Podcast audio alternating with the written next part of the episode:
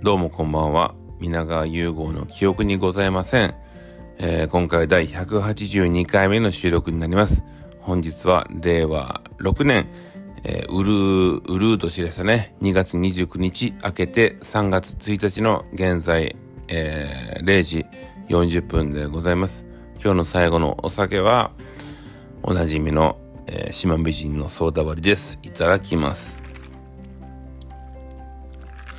すいません、今日はプッシュがありませんでしたけどね。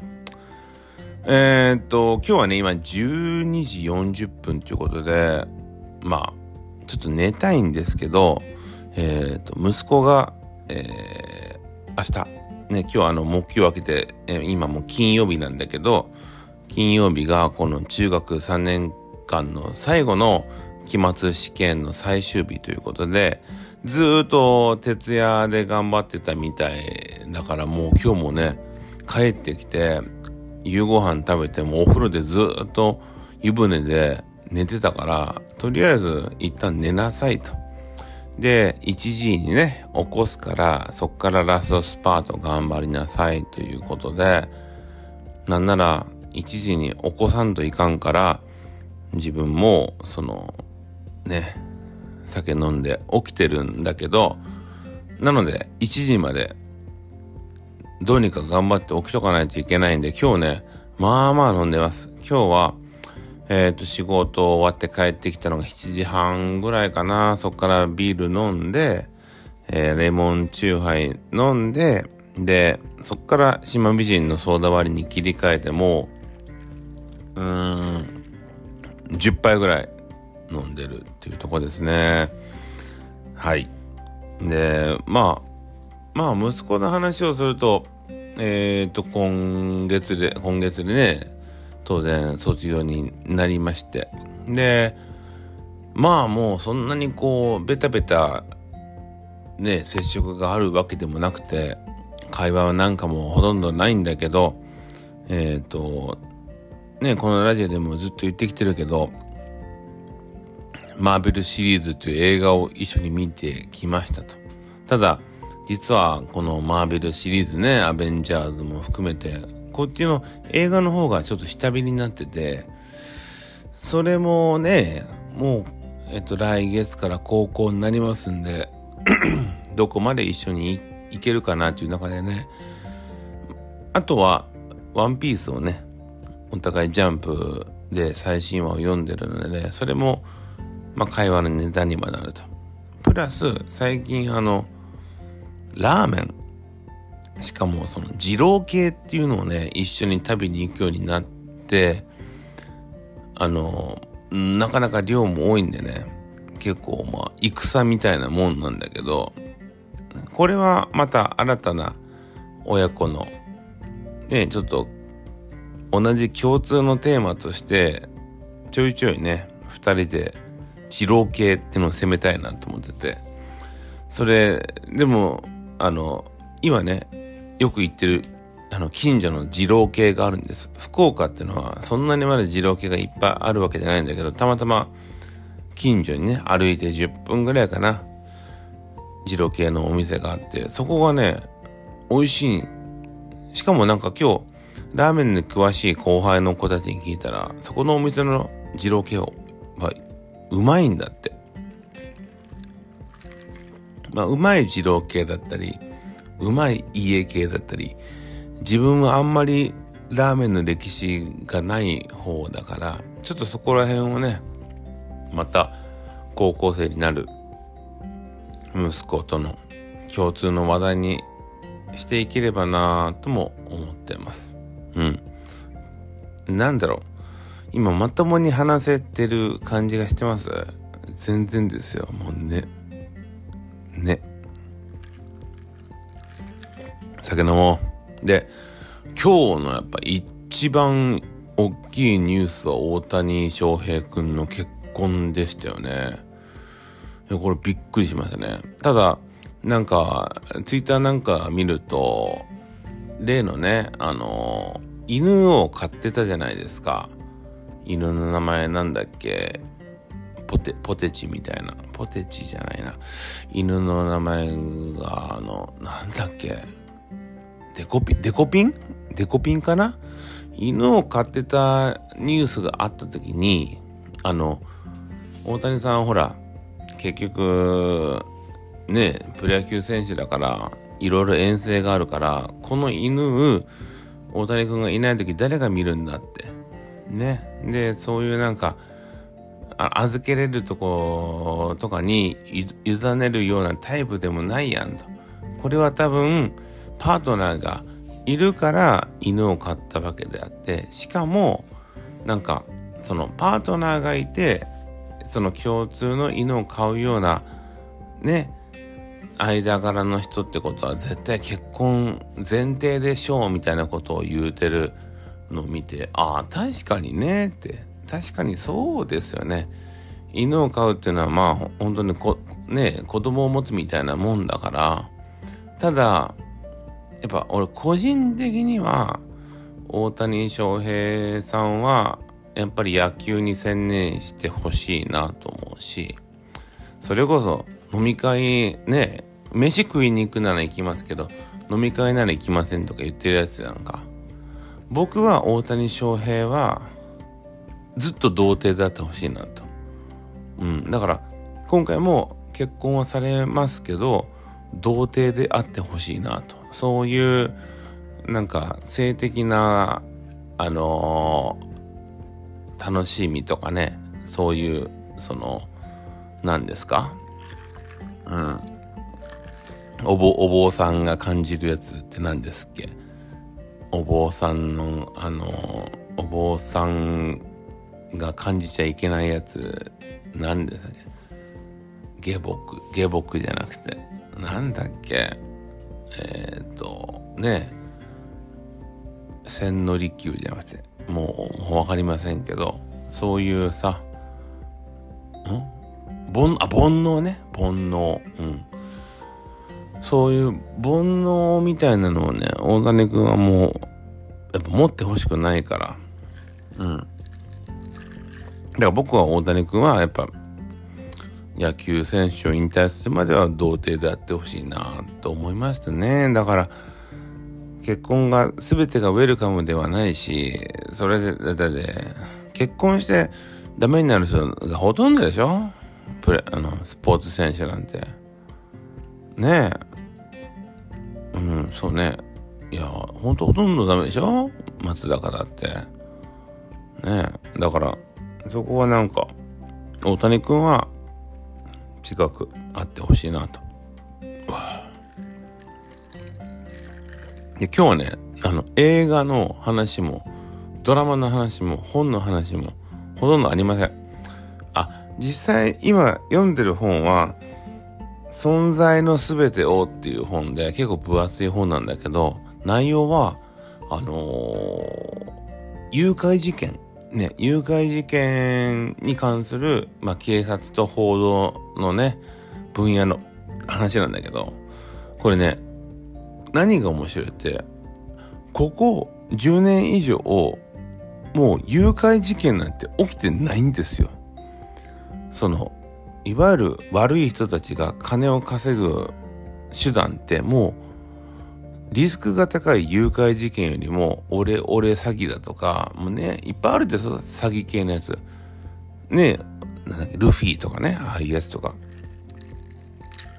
人様の命同行よりも、簡単に稼げる方法があるし、当然そんな、ねえ、小学生だ、幼稚園生だっていうのを誘拐するっていうのはやっぱ人道的にもどうかなと思うんで。もうないんですよ。誘拐事件が。しかも今スマホをみんなさ、ちっちゃいうちに持ってるから、ね、誘拐事件がない。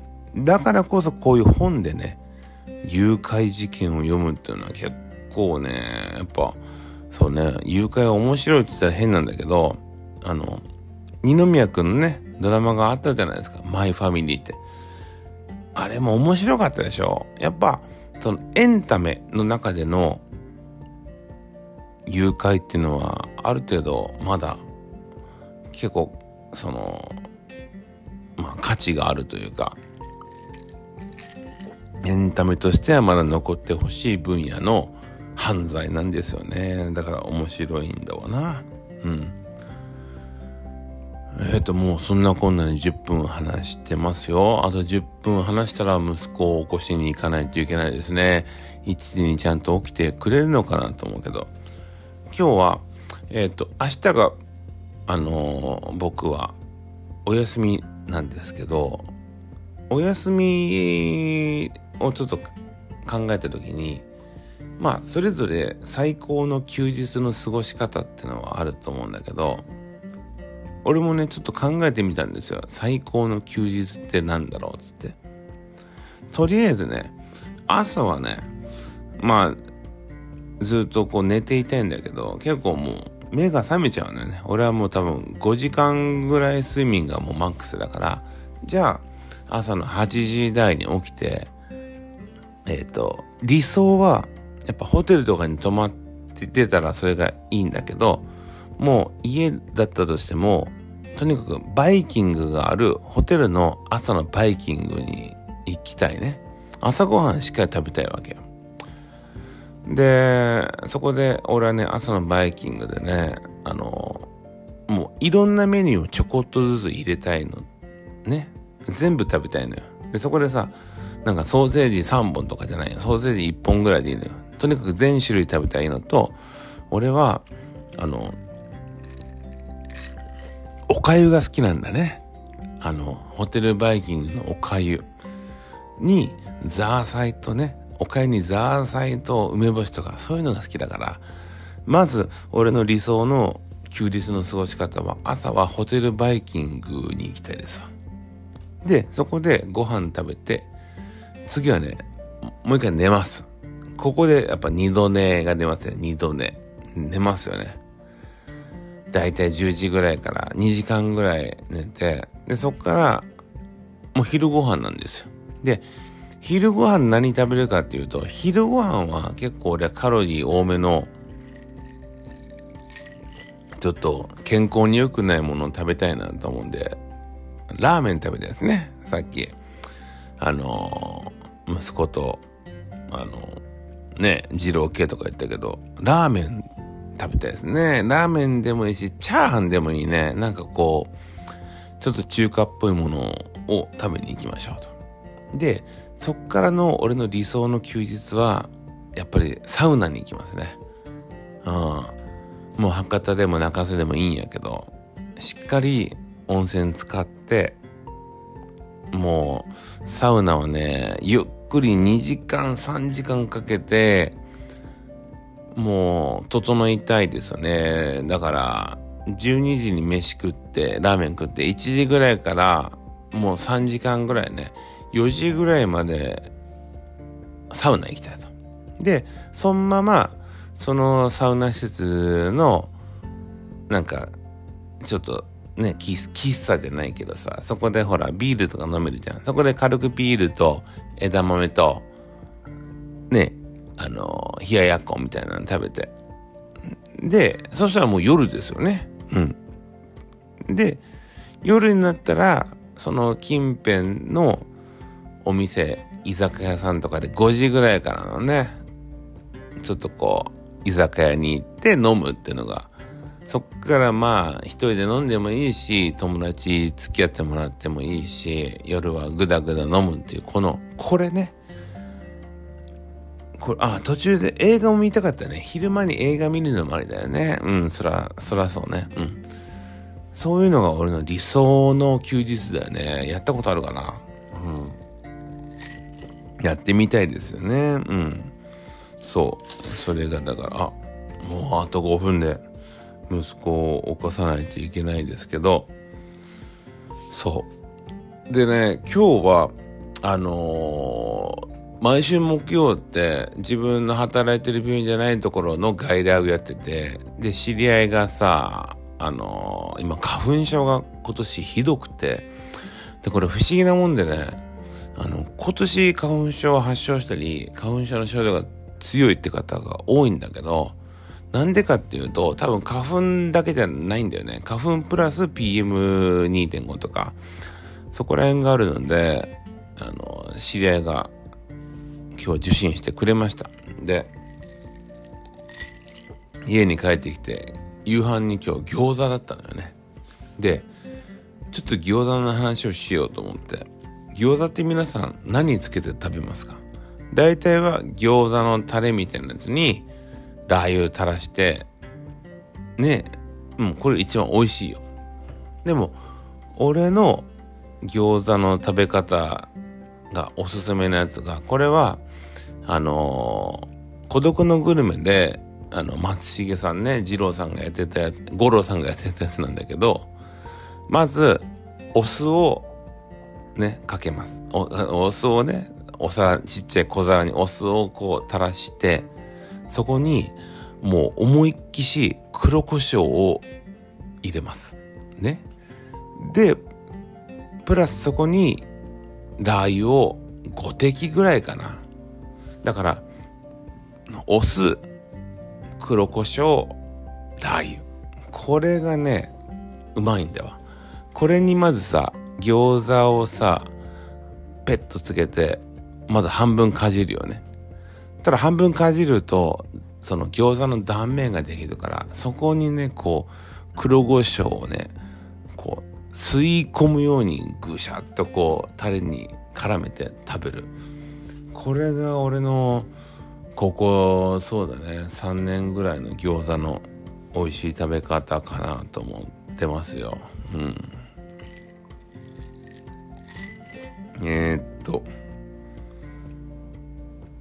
えー、っと、そうだね。あと何の話しようかな。もう、もうどうでもいいんだけど。なんか、キャンプブームがね、ちょっとこう、落ち着きある、落ち着きつつあると。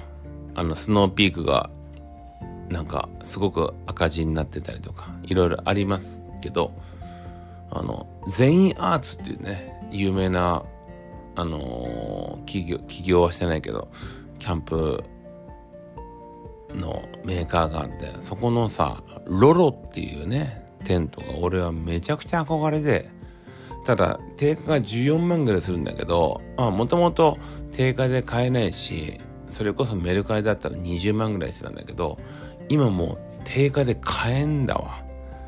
しかもメルカリだったら定価落ちしてるんだよね。